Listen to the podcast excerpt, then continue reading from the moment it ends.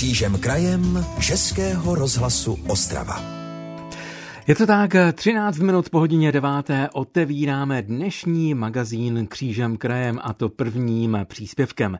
Za pouhý rok postavili v Něvošicích na Hlučínsku nový kostel. Ten starý dřevěný památkově chráněný už nevyhovoval počtu věřících, tak se místní pod záštitou odborné firmy pustili do díla.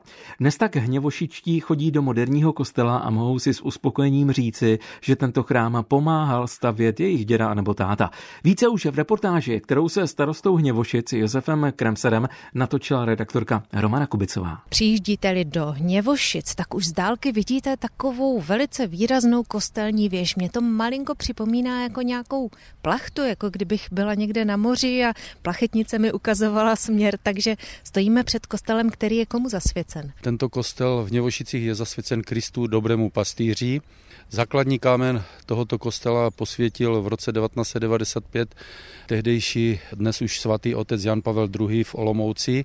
No a vlastní stavba začala na podzim 95 a byl vysvěcen v říjnu v roce 96. A když to dobře počítáme, je to pouho pouhý rok. Jak se vám podařilo postavit tady v Něvošicích tak krásný kostel za tak krátkou dobu? Bylo to hlavně díky místním občanům, protože ti obětovali všechen svůj volný čas a převážně to byli duchoci, chlapi, kteří byli doma a chodili denodenně pracovat.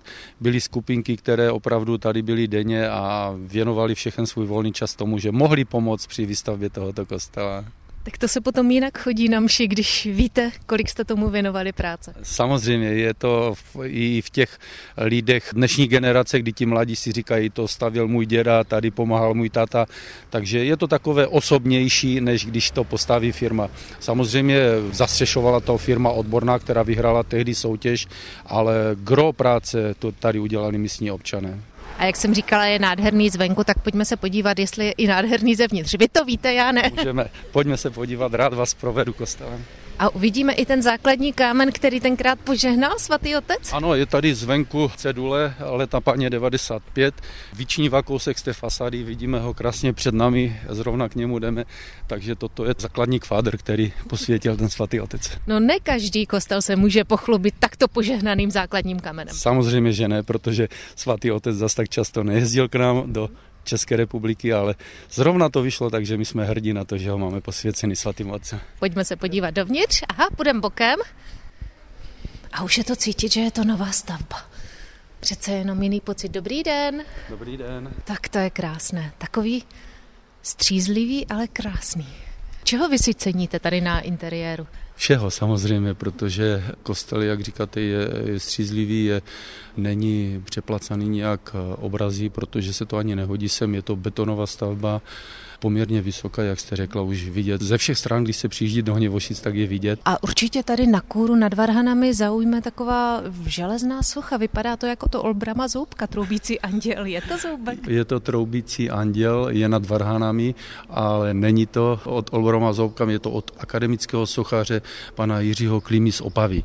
A vlastně všechny tyto sochy, ať Krista Dobrou pastýře, křížovou cestu a v letošním roce jsme tady instalovali sochu svaté rodiny právě nám dělá pan akademický sochař Jiří Klima a my jsme moc rádi. My už ho bereme jako takového občana Hněvošic, protože při těch slavnostních příležitostech se přijede k nám do kostela s rodinou na mši, na půlnoční mši. Tady jezdí pravidelně od toho roku 96, kdy byl kostel postaven, takže my už ho bereme jako součást Hněvošic říká starosta Hněvošic Josef Kremser, Romana Kubicová, Český rozhlas. Český rozhlas Ostrava, rádio vašeho kraje. Novou trasu losem pro cyklisty, takzvaný single trail, mají ve Staříči na Frýdecku místecku. Od rozhledny okrouhlá se můžete pustit dolů z kopce a překonávat různé překážky. Trasa se stala součástí naučné stezky, která vede zájemce kolem památek i přírodních zajímavostí. Je to vlastně sjezdová dráha lesem, Eh, s nějakýma prudčíma zatáčkama, nějaké překážky tu jsou. To je novinka připravená vlastně pro cyklisty. Prakticky mělo by to být pro středně zdatné cyklisty bez problému sízdné. My jsme teď s nezávislým starostou Stařiče Liborem Macháčkem u konce té stezky. Je to tady sjezdová dráha, takže od rozhledny směrem dolů, takže tady je, tady je konec. Cyklostezka oficiálně byla otevřena 1. března, byla zahájena mm-hmm. sezóna a fungovat bude do konce listopadu. Je to spevněné neotesanými eh, kmeny, eh, lávky jsou tu udělané z přírodních materiálů. Myslím si, že cyklistům se tady eh, jezdit líbí. A jak je ten okruh dlouhý? Délka okruhu je 1400 metrů pro ty cyklisty trošku adrenalinový sport. Je, je. Je to něco jiného než ten pump track, který tady je už nějaký rok. Tady už se jezdí trošku vyššími rychlostmi a není to pumpování na kole, ale, ale vlastně nějaký sjezd. My jsme u jedné z informačních cedulí. Jednak je tady plán té trasy Single Trail okrouhlá a to není jediná vlastně trasa, ať už pro pěší nebo pro cyklisty ve Staříči. Přesně tak, máme ve Staříči naučný okruh, který vede prakticky katastrem obce a provádí návštěvníka nebo pěšího turistu, případně cyklistu po zajímavých eh, výhledech z kopců nebo eh, nějakých eh, místních zajímavostí. Na 13 kilometrech je umístěno celkem 10 informačních panelů a 4 odpočívadla. Lidé se po cestě seznámí třeba s obecní alejí Sliboní, seznámí se s historií hornictví nebo třeba si mohou z vrcholku kopce Kamená prohlédnout okolí. Ze Staříče Iva Havlíčková, Český rozhlas. Český rozhlas Ostrava, rádio vašeho kraje. Za měsíc měli zpívat na mezinárodní soutěži v New Yorkské Carnegie Hall. Vzhledem k současným opatřením, která se týkají cestování, ale ikona zborového zpěvu z našeho kraje, Permoník z Karviné, musí měnit plány. Jak se s celou situací snaží více než dvě stovky zpěváků a zpěvaček vypořádat, na to se teď zeptáme prezidenta zborového studia Permoník Petra Kazíka po telefonu Pěkné dopoledne. Dobrý den. Na jak prestižní soutěž ve Spojených státech jste se v posledních dnech a týdnech připravovali?